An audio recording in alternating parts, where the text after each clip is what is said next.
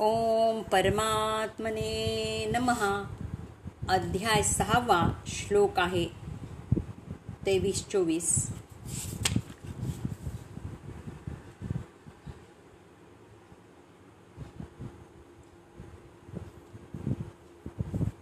तं विद्या दुःखसंयोग योग सन्नित्यम सनिश्चयेन योक्तव्याः योगः अनिर्विण्यचेतसा. श्लोक चोवीसावा संकल्प प्रभवान कामान त्यक्त्वा सर्वान अशेषता मनसा एव इंद्रिय ग्रामम विनियम्य संमदत। मनुष्यानं दृढ निश्चयानं आणि श्रद्धेनं योगाभ्यासामध्ये युक्त झालं पाहिजे आणि त्याने योगमार्गातून विचलित होऊ नये. मानसिक तर्कामुळे उत्पन्न झालेल्या सर्व भौतिक कामनांचा त्याग करून मनाद्वारे सर्व इंद्रियांना सर्व बाजूनी नियमित संयमित केलं पाहिजे. तर योगाच्या अभ्यासकानं दृढ निश्चयी असावं. विचलित न होता धैर्यानं अभ्यास करावा. मनुष्याला अंतिम यशप्राप्तीची शाश्वती असली पाहिजे. आणि यशप्राप्तीमध्ये जरी विलंब लागला तरी त्यानं निरुत्साही न होता दृढ निश्चयी होऊन योगाभ्यास केला पाहिजे. खडतर अभ्यासकाला नक्कीच यश प्राप्त होतं. आणि भक्तियोगाबद्दल रूप गोस्वामी असं सांगतात की अंतःकरणपूर्व उत्साह निश्चय आणि धैर्यानं भक्तांच्या सत्संगामध्ये विहित कार्याचं पालन करून पूर्णपणे सत्वगुणानं युक्त होऊन कार्य केल्यामुळे मनुष्य यशस्वीपणे भक्तियोगाचं अनुसरण करू शकतो असं उपदेशामृतामध्ये सांगितलं आहे. धैर्याच्या बाबतीत सांगावयाचं झालं तर समुद्राच्या लाटांमध्ये अंडे हरवलेल्या टिटवीचं उदाहरण मनुष्यानं अनुसरलं पाहिजे. एका टिटवीनं समुद्रकिनाऱ्यावर आपली अंडी घातली होती. परंतु महासागरानं आपल्या लाटांबरोबर ती अंडी वाहून नेली. ते पाहून टिटवी अत्यंत शुद्ध झाली आणि तिनं सागराला आपली अंडी परत देण्यास सांगितलं. समुद्रानं तिच्या विनंतीकडे लक्षही दिलं नाही. म्हणून तिने समुद्र आटवण्याचा निश्चय केला. तिनं आपल्या लहानशा चोचीनं पाणी आणण्यास सुरुवात केली. आणि तिच्या अशय्य अशक्य प्राय धैर्याकडे बघून सर्वजण तिचा उपहास करू लागले. तिच्या धैर्याची वार्ता सर्वत्र पसरली आणि शेवटी भगवान श्रीकृष्णंचं वाहन महाकाय गरुडाच्या कानी ही गोष्ट गेली. त्याला आपल्या बहिणीबद्दल करुणा वाटली आणि म्हणून तो टिटवीला पाहण्यास गेला. लहानशा टिटवीचं धैर्य पाहून गरुड तिच्यावर प्रसन्न झाला आणि त्यानं टिटवीला मदत करण्याचं आश्वासन दिलं. याप्रमाणे गरुडाने तात्काळ समुद्राला टिटवीची अंडी परत देण्यास सांगितलं. अन्यथा तो स्वतः समुद्राला अटवण्याचं टिटवीचं काम पत्करील. यामुळे समुद्र भयभीत झाला आणि त्यानं टिटवीची अंडी परत केली. अशा प्रकारे गरुडाच्या कृपेनं टिटवी अतिशय आनंदी झाली. त्याचप्रमाणे योगाभ्यास विशेष करून कृष्ण भावनायुक्त भक्तियोग म्हणजे एक कठीण गोष्ट असल्यासारखं आपल्याला वाटेल. परंतु जो कोणी दृढतेनं नियमांचं पालन करतो त्याला भगवंत नक्कीच सहाय्य करतात कारण जे स्वतःला मदत करतात त्यांना भगवंत मदत करतात. आपण श्लोक बघूयात पंचवीसावा. शनैही शनैही उपरमेत बुद्ध्या धृतिगृहितया. आत्मसंस्थम मनहा कृत्वा न किंचित अपि चिंतयेत. हळूहळू क्रमशः दृढविश्वासानं युक्त झालेल्या बुद्धीद्वारं समाधीमध्ये मनुष्यानं स्थित झालं पाहिजे. आणि याप्रमाणे मन केवळ आत्म्यावर स्थिर केलं पाहिजे आणि इतर कशाचाही विचार करू नये. तर योग्य विश्वास आणि बुद्धीद्वारे मनुष्यानं क्रमशः इंद्रियांच्या क्रियांचा लय केला पाहिजे. आणि यालाच प्रत्याहार असं म्हणतात. दृढविश्वास ध्यान इंद्रिय निग्रह याद्वारे मन संयमित करून मनाला समाधिस्थ करावं. त्यावेळी देहात्मबुद्धीमुळे प्रभावित होण्याची शक्यता राहत नाही. दुसऱ्या शब्दात सांगावायचं झालं तर भौतिक शरीर असेपर्यंत जरी मनुष्याचा भौतिक प्रकृतीशी संपर्क असला तरी त्यानं इंद्रिय तृप्ती करण्याचा विचार करू नये. परमात्म्याच्या आनंदाव्यतिरिक्त इतर कोणत्याही आनंदाचा त्यानं विचार करू नये. कृष्ण भावनेच्या प्रत्यक्ष आचरणानं ही स्थिती सहजपणे प्राप्त होते. श्लोक आहे सव्वीसावा. यतः यतः निश्चलती मनहा चंचलम अस्थिरम। ततः ततः नियम्य एतत् आत्मनी एव वशम नयेत। आपल्या चंचल आणि अस्थिर भावामुळे मन जिथं जिथं भरकटतं तिथून मनुष्यानं ते खेचून घ्यावं आणि आत्म्याच्या नियंत्रणात आणावं। हे चंचल आणि अस्थिर असणारं मन ज्या ज्या कारणामुळे सांसारिक गोष्टीमध्ये मन मग्न असतं त्या त्या कारणांपासून त्याचं नियमन करून त्याला वारंवार आत्म्याच्याच ताब्यात आणावं. साधारणतः लोक म्हणतात की मन कुठंही भरकटलं तरी त्याला भटकू द्या. ते जाऊन जाऊन प्रकृतीमध्येच जाणार ना. आणि प्रकृती तर ब्रह्माच्या अंतर्गत आहे. प्रकृतीमध्ये भटकणं म्हणजे ब्रह्माच्या बाहेर जाणं नव्हे. परंतु श्रीकृष्णांच्या मते असं समजणं चुकीचं आहे. गीतेमध्ये या प्रकारच्या विचारसरणीला किंचितही स्थान नाही. श्रीकृष्णाच्या मते मन जिथं जिथं जाईल ज्या ज्या माध्यमातून जाईल त्या त्या माध्यमाला रोखून त्याला परमात्म्याच्या ठिकाणी लावावं. मनाचा निरोध करणं शक्य आहे. मनाचा असा निरोध केल्यानं काय घडेल हे पुढे ते सांगतीलच. तर आत्मसाक्षात्कार योगी व्यक्तीनं मनाला मनाद्वारे वश न होता मनाला वश केलं पाहिजे. जो मनाला आणि इंद्रियांनाही संयमित करतो त्याला गोस्वामी किंवा स्वामी असं म्हणतात. आणि मनाचं ज्याच्यावर नियंत्रण आहे त्याला गोदास किंवा इंद्रियांचा दास असं म्हणतात. दिव्य इंद्रिय सुखामध्ये इंद्रिय हे इंद्रियांचे स्वामी ऋषिकेश श्रीकृष्ण यांच्या सेवेमध्ये युक्त असतात. विशुद्ध इंद्रियाद्वारे केलेल्या श्रीकृष्णांच्या सेवेलाच कृष्ण भावना असं म्हणतात. तर इंद्रियांना पूर्णपणे नियंत्रित करण्याचा हाच मार्ग आहे. अधिक काय सांगावं? योग अभ्यासाची हीच परमसिद्धी आहे. श्लोक सत्ताविसावा बघूयात. प्रशांत मनसम ही एनम योगिनम सुखम उत्तमम. उपेती शांत रजसम ब्रह्मभूतम अकल्पशम. ज्या योगी मनुष्याचं मन माझ्यावर स्थिर झालं आहे त्याला निश्चितच दिव्य सुखाची परमावधी प्राप्त होते. तो रजोगुणाच्या पलीकडे असतो. त्याला ब्रह्माशी असलेल्या गुणात्मक स्वरूपाचा साक्षात्कार होतो. आणि याप्रमाणे तो आपल्या पूर्व कर्मफलांपासून मुक्त होतो. तर अशा प्रकारच्या अभ्यासानं त्याच्या मनाला उत्तम शांती मिळाली आहे. जो पापरहित झाला आहे त्याचा रजोगुण शांत झाला आहे. जो ब्रह्मस्वरूप झाला आहे अशाच योग्याला सर्वोत्तम सुख प्राप्त होते. याच्यापेक्षा उत्तम दुसरं काहीही नसतं. भौतिक दोषातून मुक्त होणे आणि भगवंतांच्या दिव्य सेवेमध्ये स्थित होणे म्हणजेच ब्रह्मभूत अवस्था होय. मदभक्ती लभते पराम. भगवद्गीतेच्या अठरा या अध्यायात सांगितलं आहे जोपर्यंत मनुष्याचं मन भगवंतांच्या चरणकमलांवर स्थित होत नाही तोपर्यंत तो ब्रह्मभूत अवस्थेमध्ये राहू शकत नाही. स वै मनहा कृष्ण पदारविंदयो हो भगवंतांच्या दिव्य प्रेममयी सेवेमध्ये निरंतर युक्त राहणं किंवा कृष्ण भावना भावित राहणं म्हणजेच सर्व भौतिक दोषातून आणि रजोगटातून मुक्त होणं होय. श्लोक अठ्ठावीसावा बघूयात. युज्जन एवं सदा आत्मानं योगी विगत कल्मशाः सुखेन ब्रह्म संस्पर्शम अत्यंतम सुखम अश्नुते.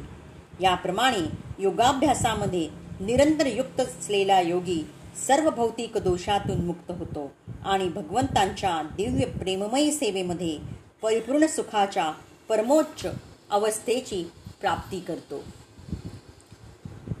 अशा प्रकारे पापरहित झालेला योगी आत्म्याला निरंतर परमात्म्याच्या ठिकाणी ठेवून अनायसे परब्रह्म परमात्म्याच्या प्राप्तीचा आनंद उपभोगत राहतो. ब्रह्मसंस्पर्श अर्थात ब्रह्माशी संयोग आणि त्यात प्रवेशाचा म्हणजे साक्षात्काराचा अत्यंतिक आनंद अनुभवतो. आणि त्यासाठी भजन अत्यंत आवश्यक आहे. तर आत्मसाक्षात्कार.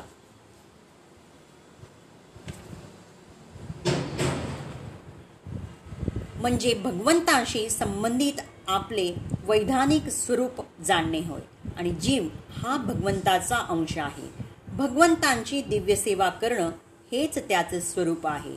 ब्रह्माशी असणाऱ्या या दिव्य संबंधालाच ब्रह्म संस्पर्श असं म्हटलं आहे.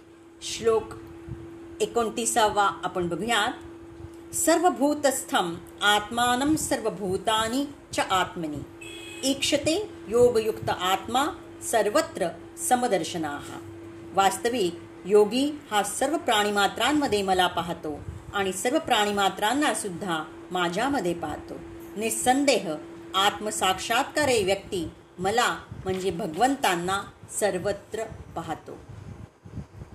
ज्यामध्ये ज्याचं चित्त योगयुक्त झालं आहे जो सर्वत्र समदृष्टीने समभावाने पाहतो असा योगी स्वतःला सर्व प्राणीमात्रांमध्ये पाहतो आणि सर्व प्राणीमात्रांना स्वतःच्या ठिकाणी पाहतो.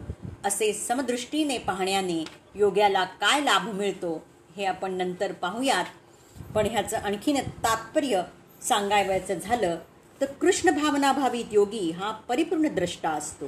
कारण तो परब्रह्म श्रीकृष्णांना परमात्मा रूपानं प्रत्येकाच्या हृदयात स्थित असल्याचं पाहतो. भगवंत आपल्या परमात्मा रूपात कुत्रा आणि ब्राह्मण दोघांमध्येही वास करतात. परिपूर्ण योगी जाणतो की भगवंत हे नित्य दिव्यच असतात आणि ते कुत्र्यामध्ये वास करोत अथवा ब्राह्मणामध्ये. भौतिक प्रकृतीने ते प्रभावित होत नाहीत हीच भगवंतांची परम समदृष्टी होय.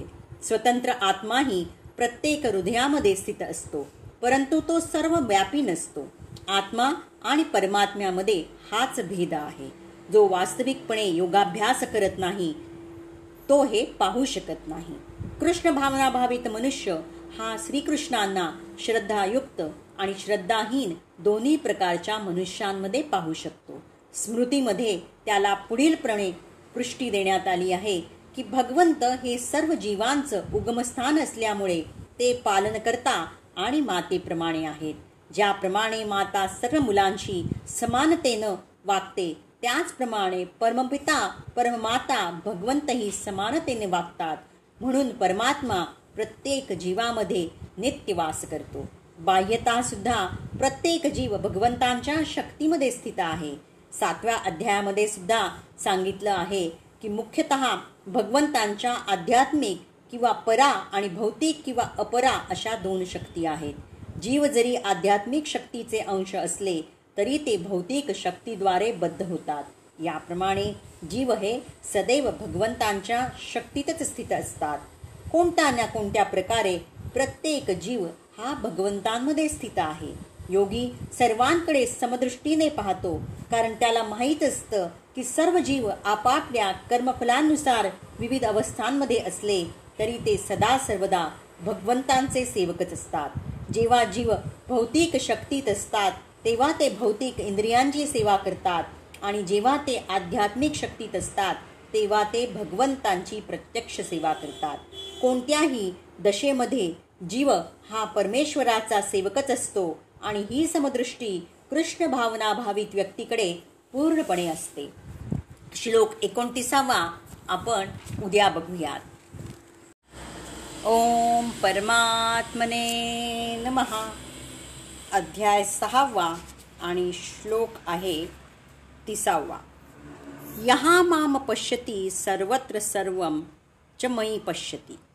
तस्य अहम न प्रणश्यामी सहा च मे न प्रणश्यती. जो मला सर्वत्र पाहतो आणि सर्व काही माझ्यामध्ये पाहतो त्याला मी कधी दुरावत नाही तसेच तोही मला कधी दुरावत नाही. तर कृष्ण भावना भावित व्यक्ती निश्चितच भगवान श्रीकृष्णांना सर्वत्र पाहते आणि सर्व काही श्रीकृष्णांमध्ये पाहते. अशी व्यक्ती भौतिक प्रकृतीच्या सर्व निरनिराळ्या अभिव्यक्तींना पाहत असल्याचं दिसतं. परंतु सर्व काही श्रीकृष्णांच्या शक्तीचं प्रकटीकरण असल्याचं त्याला ज्ञान असल्यानं प्रत्येक गोष्टीत त्याला श्रीकृष्णांच्या उपस्थितीची जाणीव असते. श्रीकृष्णांशिवाय कोणतीही गोष्ट अस्तित्वात राहू शकत नाही आणि श्रीकृष्ण हेच सर्व गोष्टींचे अधिपती आहेत हेच कृष्ण भावनेचं आधारभूत तत्व आहे. कृष्ण भावना म्हणजे कृष्ण प्रेमाची परिपक्वता होय आणि ही स्थिती भौतिक मोक्षाच्याही अतीत आहे. आत्मसाक्षात्काराच्या अतीत या कृष्ण भावनेच्या स्तरावर भक्त श्रीकृष्णांशी एकरूप होतो. अर्थात भक्तासाठी श्रीकृष्ण हेच सर्वस्व होतात आणि भक्त कृष्ण प्रेममय होतो. त्यानंतर भगवंत आणि भक्त यांच्यामध्ये अत्यंत निकट संबंध प्रस्थापित होतात आणि त्या अवस्थेमध्ये जीवाचा कधीच विलय होऊ शकत नाही. तसेच भगवंतही भक्ताच्या दृष्टीआड होत नाहीत श्रीकृष्णांमध्ये विलीन होणं म्हणजेच आध्यात्मिक विनाशच आहे. भक्त असा धोका पत्करत नाही. ब्रह्मसंहितेमध्ये सुद्धा फाईव्ह पॉईंट थर्टी एटमध्ये सांगितलेलं आहे की मी आदिपुरुष श्री गोविंदांना प्रणाम करतो ज्यांना भक्त प्रेमरूपी अंजनाने माखलेल्या नेत्रांनी बघतात. भक्ताच्या हृदयामध्ये निवास करणाऱ्या श्री गोविंदांना त्यांच्या शाश्वत श्यामसुंदर रूपामध्ये पाहिलं जातं. या अवस्थेत भगवान श्रीकृष्ण भक्ताच्या दृष्टीपुढे कधीही अगोचर होत नाहीत. तसेच भक्त ही भगवंताच्या दृष्टीआड होत नाही. हृदयस्थित परमात्म्याला पाहणाऱ्या योगीच्या बाबतीतही हीच गोष्ट लागू पडते आणि असा योगी विशुद्ध भक्त बनतो. स्वतःच्या ठाई भगवंतांना पाहिल्याविना क्षणभर जगणंही तो सहन करू शकत नाही. श्लोक आहे एकतीसावा. सर्वभूतस्थितम यहा माम भजती एकत्वम. अस्थिता हा सर्वथा वर्तमान अपि सहा योगी मयी वर्तते. जो योगी मी आणि परमात्मा अभिन्न असल्याचं जाणून परमात्म्याच्या भक्तिपूर्ण सेवेमध्ये युक्त होतो तो सर्व परिस्थितीमध्ये माझ्यामध्ये सदैव निवास करतो.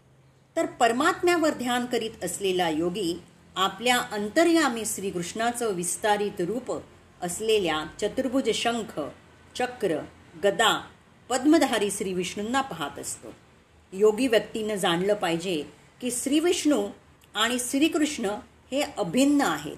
या परमात्मा रूपामध्ये श्रीकृष्णच प्रत्येकाच्या हृदयामध्ये निवास करतात. शिवाय असंख्य जीवाच्या हृदयात स्थित असणाऱ्या असंख्य परमात्म्यामध्ये कोणताही भेद नाही. तसंच श्रीकृष्णांच्या दिव्य प्रेममयी सेवेमध्ये सदैव युक्त असलेल्या कृष्ण भावना भावित व्यक्तीमध्ये आणि परमात्म्यावर ध्यान करण्यात मग्न असलेल्या परिपूर्ण योगी व्यक्तीमध्येही मुळीच भेद नाही. तर कृष्ण भावना भावित योगी भौतिक जगतात असताना जरी विविध कर्मामध्ये गुंतलेला असला तरी तो श्रीकृष्णामध्येच सदैव स्थित असतो. याला श्रील रूपी गोस्वामींच्या भक्ती अमृत सिंधूमध्ये सुद्धा पुष्टी देण्यात आली आहे. श्रीकृष्ण भावना भावित कर्म करणारा भगवत भक्त हा आपोआपच मुक्त झालेला असतो आणि नारद पंचरात्र सुद्धा याला पुष्टी देते की सर्व व्यापी आणि देशकालातील श्रीकृष्णांच्या दिव्य स्वरूपावर ध्यान एकाग्र केल्यानं मनुष्य श्रीकृष्णांच्या चिंतनात तल्लीन होतो आणि मग त्यांच्या दिव्य सहवासाच्या सुखमय अवस्थेची त्याला प्राप्ती होते. कृष्ण भावना म्हणजे योगाभ्यासातील परमोच्च समाधीस्थ अवस्था होय. श्रीकृष्ण हेच परमात्म रूपानं प्रत्येकाच्या हृदयामध्ये उपस्थित आहे. केवळ या ज्ञानानंच योगी निर्दोष होतो. भगवंतांच्या या अचिंत शक्तीबद्दल गोपालतानी उपनिषदामध्ये सुद्धा असं सांगितलं आहे की भगवत जरी एकच असले तरी ते असंख्य हृदयामध्ये उपस्थित आहे. आणि त्याचप्रमाणे स्मृतिशास्त्रामध्ये सुद्धा असं सांगण्यात आलं आहे की श्रीविष्णू हे एकच आहे तरीही ते निश्चितच सर्वव्यापी आहेत. ज्याप्रमाणे सूर्य एकाच वेळी अनेक ठिकाणी दिसतो त्याचप्रमाणे आपलं एकच रूप असलं तरी ते आपल्या अचिंत्य शक्तीच्या प्रभावानं सर्वत्र उपस्थित आहेत श्लोक बत्तीसावा. आत्म औपम्येन सर्वत्र समम पश्यती यहा अर्जुन. सुखम वा यदि वा दुःखम सहायोगी परमाहा मतः. हे अर्जुना जो आपल्याला स्वतःच्या तुलनेनं सर्व जीवांकडे त्यांच्या सुखामध्ये आणि दुःखामध्ये वास्तविक समतेनं पाहतो तोच परिपूर्ण योगी होय. तर जो कृष्ण भावना भावित आहे तोच परिपूर्ण योगी आहे हे आपण वारंवार ऐकलेलं आहे. त्याला आपल्या अनुभवाच्या आधारे सर्वांच्या सुखाची आणि दुःखाची जाणीव असते. जीवाच्या दुःखाचं कारण म्हणजे त्याला भगवंतांशी असलेल्या आपल्या संबंधांचं झालेलं विस्मरण होय. आणि सुखाचं कारण म्हणजे श्रीकृष्ण हेच मनुष्याच्या सर्व कर्मांचे परमभोक्ता आहेत. सर्व भूमी आणि लोकांचे अधिपती आहेत. सर्व जीवांचं प्रामाणिक हितचिंतक आहेत हे जाणणं होय. परिपूर्ण योगी जाणतो की प्राकृतिक गुणांमुळे बद्ध झालेला जीव हा श्रीकृष्णांची असलेल्या आपल्या संबंधांची विस्मृती झाल्यामुळे त्रिविध भौतिक तापांच्या अधीन होतो. कृष्ण भावना भावित असलेला मनुष्य हा सुखी असल्याकारणानं तो श्रीकृष्णांच्या ज्ञानाचा सर्वत्र प्रसार करण्याचा प्रयत्न करतो. परिपूर्ण योगी हा कृष्णभावना भावित होण्याच्या महत्त्वाचा सर्वत्र प्रसार करण्याचा प्रयत्न करत असल्यानं तो जगातील सर्वोत्तम परोत्पारी आहे. तो भगवंतांचा अत्यंत प्रिय सेवक आहे. भगवद्गीतेमध्ये सुद्धा सांगायचं झालं तर भगवंताचा भक्त हा सदैव सर्व जीवांच्या कल्याणाकडे लक्ष देत असतो. या प्रकारे तो वास्तविकपणे प्रत्येकाचा मित्र आहे हे अठराव्या अध्यायात सांगितलेलं आहे. तो सर्वोत्तम योगी आहे कारण तो स्वतःच्या वैयक्तिक लाभासाठी योगसिद्धीची अभिलाषा करत नाही. तर तो इतरांच्या हिताकरता प्रयत्नशील असतो. तो आपल्या बरोबरीच्या जीवांचा मत्सर करत नाही. भगवंतांचा विशुद्ध भक्त आणि केवळ आपल्या वैयक्तिक उन्नतीची कामना करणारा योगी यांच्यामध्ये हाच फरक आहे. पूर्ण रूपानं ध्यान करण्यासाठी एकांतवास स्वीकारलेला जो योगी असतो तो प्रत्येक मनुष्याला कृष्ण भावना भावित करण्याचा प्रयत्न करणाऱ्या भक्ता इतपत परिपूर्ण असू शकत नाही. आता आपण श्लोक तेहतीसावा बघूयात. अर्जुन उवाच यहा अयम योग त्वया प्रोक्तः साम्येन मधुसूदन। एतस्य अहं न पश्यामी चंचलत्वात स्थितीम स्थिराम। अर्जुन म्हणाला हे मधुसूदना तुम्ही सांगितलेली योग पद्धती ही मला अव्यवहार्य आणि असह्य वाटते कारण मन हे चंचल आणि अस्थिर आहे. शुचोदेशे पासून प्रारंभ होणाऱ्या आणि योगी परमहा या शब्दांमध्ये अंत होणाऱ्या ज्या योग पद्धतीचं वर्णन भगवान श्रीकृष्णांनी अर्जुनाला केलं त्या पद्धतीचा अर्जुनाने अस्वीकार केला. कारण त्याला वाटलं आपण या योग पद्धतीचा अभ्यास करण्यात असमर्थ आहोत. या कलियुगामध्ये सामान्य मनुष्याला गृहत्याग करून वनामध्ये किंवा अरण्यामध्ये एकांतवासात योगाभ्यास करण्यासाठी जाणं शक्य नाही. या युगाचं लक्षण आहे की मनुष्याचं आयुष्य अत्यंत अल्प असेल आणि या अल्पायुषी जीवनासाठी सुद्धा त्याला अत्यंत कठीण संघर्ष करावा लागेल. साध्या व्यावहारिक साधनांनी सुद्धा आत्मसाक्षात्कार करून घेण्याकडे लोक गंभीरपणे प्रवृत्त होत नाही तर मग या कठीण योग पद्धतीबद्दल तर बोलायलाच नको. कारण या योग पद्धतीत जीवनाविधी आसनस्थ होण्याची पद्धत स्थानाची निवड आणि भौतिक कार्यांपासून मनाला अनासक्त करणं इत्यादी गोष्टी नियंत्रित कराव्या लागतात. व्यवहार्य मनुष्य या ज्ञात्यानं अर्जुनानं या योगपद्धतीचा अभ्यास करण्यास सर्व प्रकारे योग्य असला तरी त्याला योगपद्धतीचं आचरण करणं अशक्य वाटलं. तो राजघराण्यातील होता आणि असंख्य गुणांनी युक्त होता. तो महान योद्धा होता दीर्घायुषी होता आणि सर्वात महत्त्वपूर्ण म्हणजे तो पुरुषोत्तम भगवान श्रीकृष्णांचा निकषचा सखा होता. पाच हजार वर्षापूर्वी आता आपल्याकडे आहेत त्यापेक्षा पुष्कळ चांगल्या सुविधा अर्जुनाकडे होत्या. पण तरीही त्यानं ही योग पद्धती नाकारली. वस्तुत अर्जुनानं या योग पद्धतीचा अभ्यास केल्याचं आपल्याला इतिहासात कुठेही आढळत नाही. म्हणून वर्तमान कलियुगामध्ये या योग पद्धतीचं आचरण सामान्यतः अशक्यप्राय समजलं पाहिजे. अर्थात काही अत्यंत थोड्या दुर्मिळ मनुष्यांना ही योग पद्धती शक्य असू शकेल. परंतु सर्वसामान्य लोकांना ही एक अशक्य गोष्ट आहे. जर पाच हजार वर्षापूर्वी ही स्थिती होती तर या सद्यस्थितीबद्दल आपण काय बोलावं? जे या योगपद्धतीचं विविध योगसंस्थांमध्ये आणि योग वर्गांमध्ये अनुकरण करत आहेत ते जरी समाधानी असले तरी ते केवळ आपला काल अपव्यय करीत आहेत. त्यांना अभिष्ट ध्येयाचं पूर्णपणे अज्ञान आहे. तर आपण आता थोडक्यात त्याचा संदर्भ लागावा म्हणून चौतीसाव्या श्लोक बघूयात. चंचलम ही मनहा कृष्ण प्रमाथी बलव्रत दृढम. तस्य अहम निग्रहम मन्ये वायो इव सुदुष्करम. से हे कृष्णा मन हे चंचल उच्छृंखल दुराग्रही आणि अत्यंत बलवान असल्यामुळे मनाचा निग्रह करणे हे वायूला नियंत्रित करण्यापेक्षाही अत्यंत कठीण आहे असं मला वाटतं. तर मन हे इतकं बलिष्ठ आणि दुराग्रही आहे की ते जरी बुद्धीच्या अधीन असलं तरी ते कधीकधी बुद्धीवरही प्रभुत्व गाजवतं. व्यवहारी जगात अनेक विरोधी शक्तींचा सामना कराव्या लागणाऱ्या मनुष्याला मनसंयमित करणं निश्चितच अत्यंत कठीण आहे. मनुष्याला मित्र आणि शत्रू दोघांबद्दलही कृत्रिमपणे समभाव असू शकेल. पण अंतिमत कोणताही सांसारिक मनुष्य असं करू शकत नाही. कारण मनाला संयमित करणं हे वादळी वाऱ्याला नियंत्रित करण्याहूनही कठीण आहे. कठोपनिषदामध्ये सांगितलं आहे की भौतिक देहरूपी रथामध्ये जीव हा स्वार आहे. बुद्धी ही त्याची सारथी आहे. मन हे लगाम आहे आणि इंद्रिय घोडे आहेत. याप्रमाणे जीव हा मन आणि इंद्रियांच्या सहवासात सुख किंवा दुःख उपभोगतो. असे महान विचारवंत समजतात.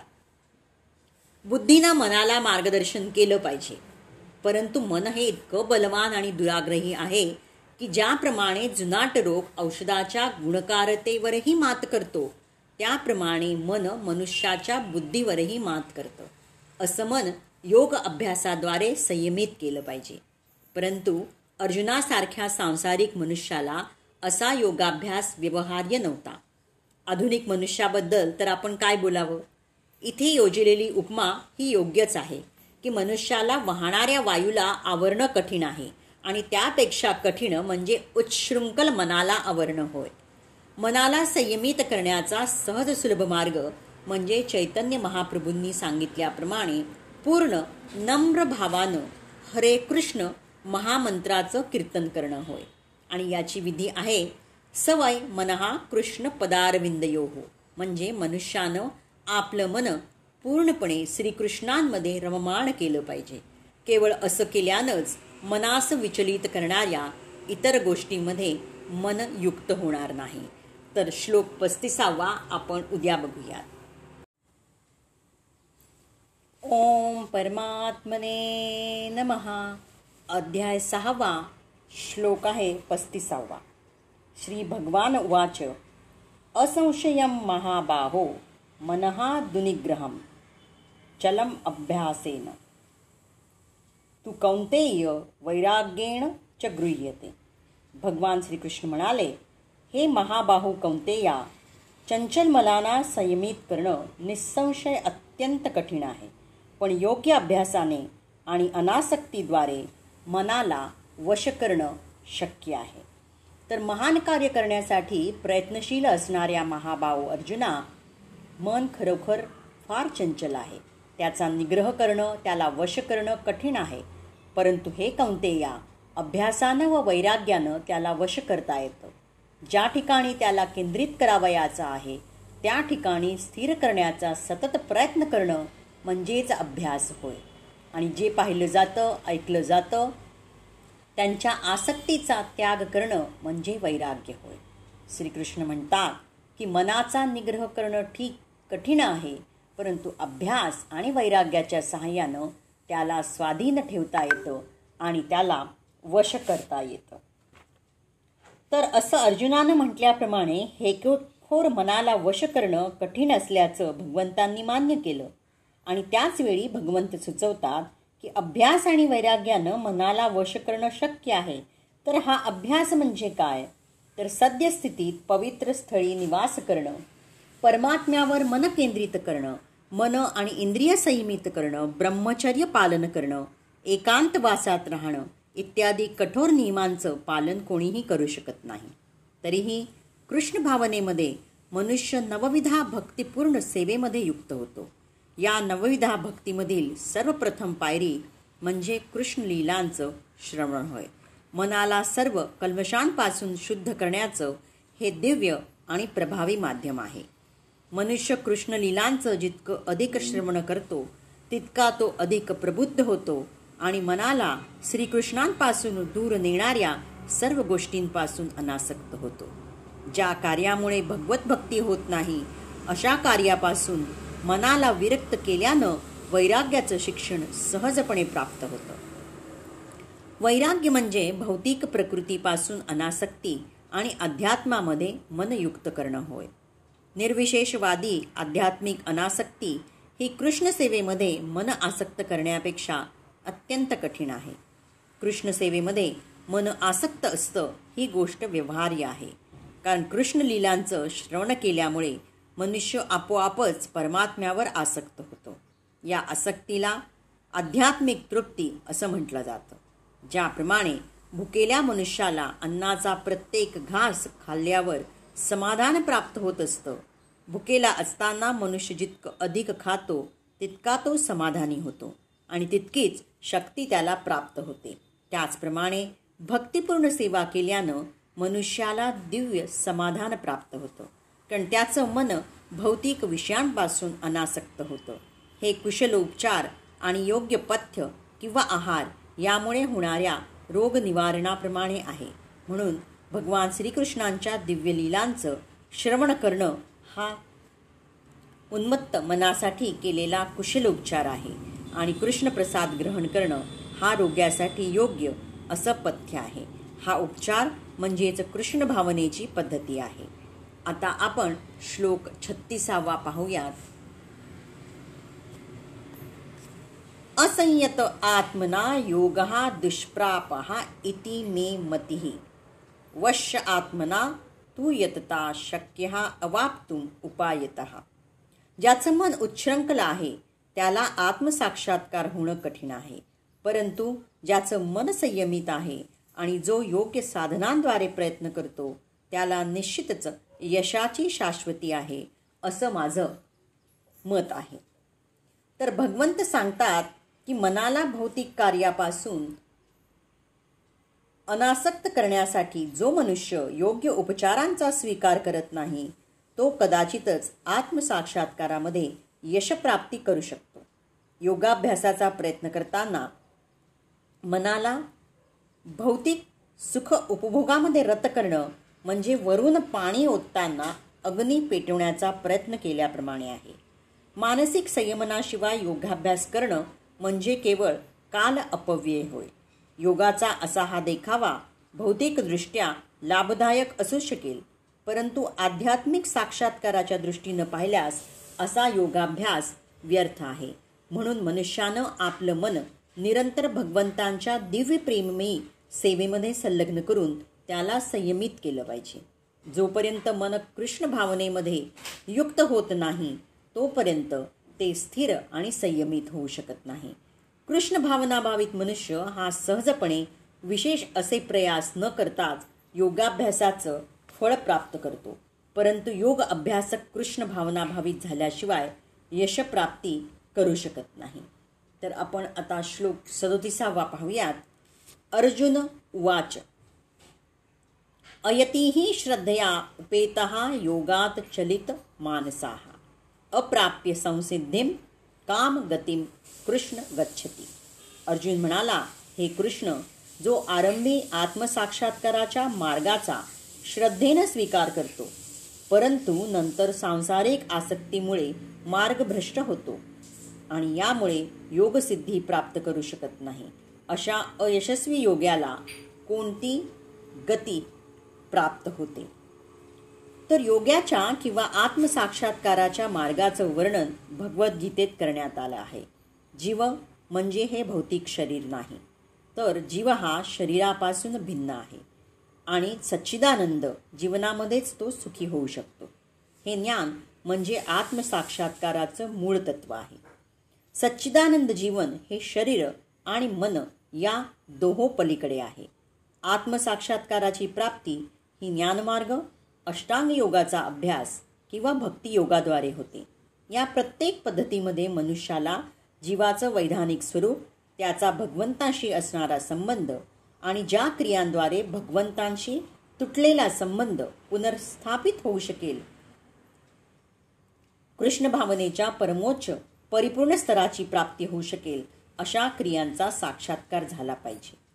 उपर्युक्त तीनपैकी कोणत्याही पद्धतीचा अवलंब केल्यास मनुष्याला यथाकाल निश्चितपणे परमलक्षाची प्राप्ती होते. भगवंतांनी दुसऱ्या अध्यायात सांगितलं आहे की दिव्य मार्गावर अल्पशी प्रगती केल्यानंही मनुष्याला मोक्ष प्राप्ती होऊ शकते. तीन मार्गापैकी भक्तियोग हा विशेष करून या युगासाठी योग्य आहे. कारण भगवत साक्षात्काराचा हा अत्यंत सहज सुलभ मार्ग आहे. यासंबंधी पक्की खात्री करून घेण्यासाठी अर्जुनानं भगवान श्रीकृष्णांना त्यांच्या पूर्वीच्या विधानाला पुष्टी देण्याची विनंती केली. आत्मसाक्षात्काराच्या मार्गाचा स्वीकार मनुष्य प्रामाणिकपणे करेल परंतु या युगासाठी ज्ञानमार्ग आणि अष्टांगयोग हे मार्ग अनुसरण्यास अत्यंत कठीण आहेत. म्हणून निरंतर प्रयत्न करूनही अनेक कारणास्तव मनुष्य अपयशी ठरू शकेल. सर्वप्रथम मार्गाचा अवलंब करण्या इतपत मनुष्य प्रामाणिक नसेल. दिव्य मार्गाचं अनुसरण करणं म्हणजे मायाशक्तीशी युद्ध पुकारणं होय. या आवास्तव जेव्हा मनुष्य मायाशक्तीच्या तावडीतून सुटण्याचा प्रयत्न करतो तेव्हा मायाशक्ती ही विविध प्रलोभनाद्वारे साधकाचा पराभव करण्याचा प्रयत्न करते. भौतिक शक्तींच्या गुणांमुळे बद्धजीव हा पूर्वीच मोहित झालेला असतो आणि दिव्य साधना करतेवेळी सुद्धा जीव पुन्हा मोहित होण्याची पावलोपावली शक्यता असते. यालाच योगाच्च लितमानस अर्थात दिव्य मार्गावरून भ्रष्ट होणे असं म्हणतात. आत्मसाक्षात्काराच्या मार्गावरून भ्रष्ट होण्याचे काय परिणाम होतात हे जाणून घेण्याबद्दल अर्जुन जिज्ञासू आहे. तर आता आपण श्लोक अडतीसावा बघूयात. कच्चित न उभय विभ्रष्ट हा छिन्न अभ्रम इव नश्यती. अप्रतिष्ठा हा महाबाहो विमुडा ब्रह्मणा पथी.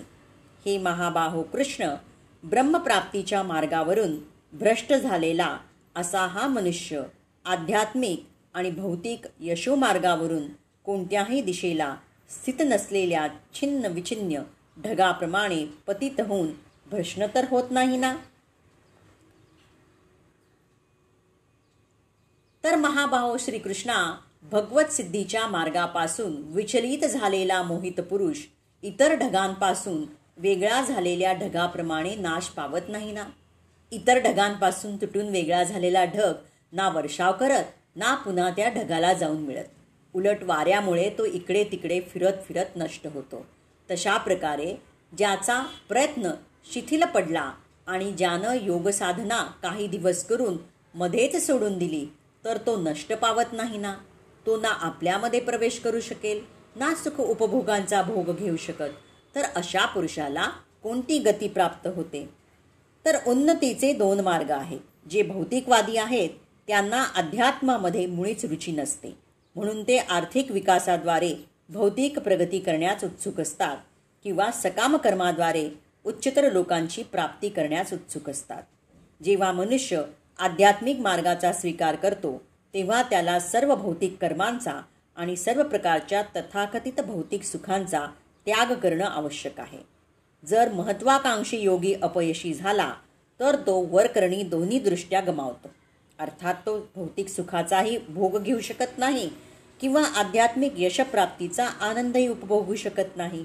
त्याला कोणतंही स्थान नसतं आणि तो एखाद्या छिन्न विछिन्न ढगाप्रमाणे असतो. आकाशामधील एक ढग कधी कधी लहान ढगांपासून तुटतो आणि मोठ्या ढगाला जाऊन मिळतो. परंतु जर हा ढग मोठ्या ढगाला मिळू शकला नाही तर तो वाऱ्याने वाहून जातो आणि अनंत आकाशात अस्तित्वहीन होतो.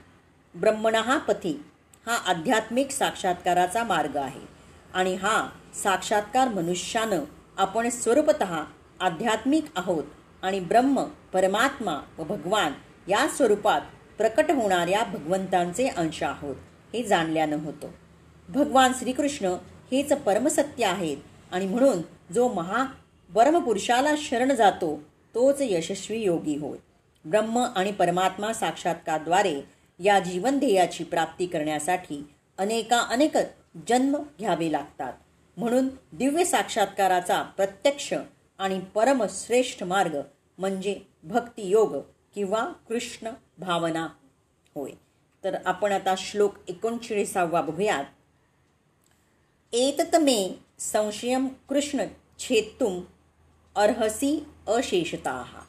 त्वत् अन्यः संशयस्य अस्य छेत्ता न ही उपपद्यते। हे कृष्ण माझा हा संशय आहे आणि हा पूर्णपणे दूर करण्याची मी तुम्हाला विनंती करतो. तुमच्या वाचून हा संशय दूर करणारा मला कोणीही मिळणार नाही. तर श्रीकृष्ण हे त्रिकालज्ञ आहेत. त्यांना भूत वर्तमान आणि भविष्य या तिन्ही काळांचं पूर्ण ज्ञान असतं. भगवद्गीतेच्या प्रारंभी भगवान श्रीकृष्णांनी सांगितलं आहे की भूतकाळामध्ये सर्व जीवांचं स्वतंत्र अस्तित्व होतं. वर्तमान काळातही सर्व जीव अस्तित्वात आहेत आणि भौतिक जंजाळातून मुक्त झाल्यावरही सर्व जीव भविष्य काळात वैयक्तिकपणे अस्तित्वात राहतीलच. म्हणून भगवंतांनी जीवांच्या भविष्याच्या प्रश्नाचं उत्तर आधीच दिलं आहे. आता अर्जुनाला अयशस्वी योग्याच्या भविष्याबद्दल जाणून घ्यावयाचं आहे.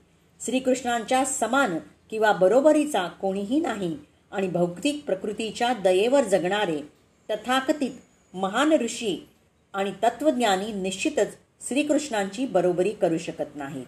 म्हणून श्रीकृष्णांनी दिलेला निर्णय म्हणजे सर्व संशयाचं अंतिम आणि परिपूर्ण उत्तर आहे. कारण ते भूत वर्तमान आणि भविष्य पूर्णपणे जाणतात परंतु त्यांना कोणी जाणत नाही.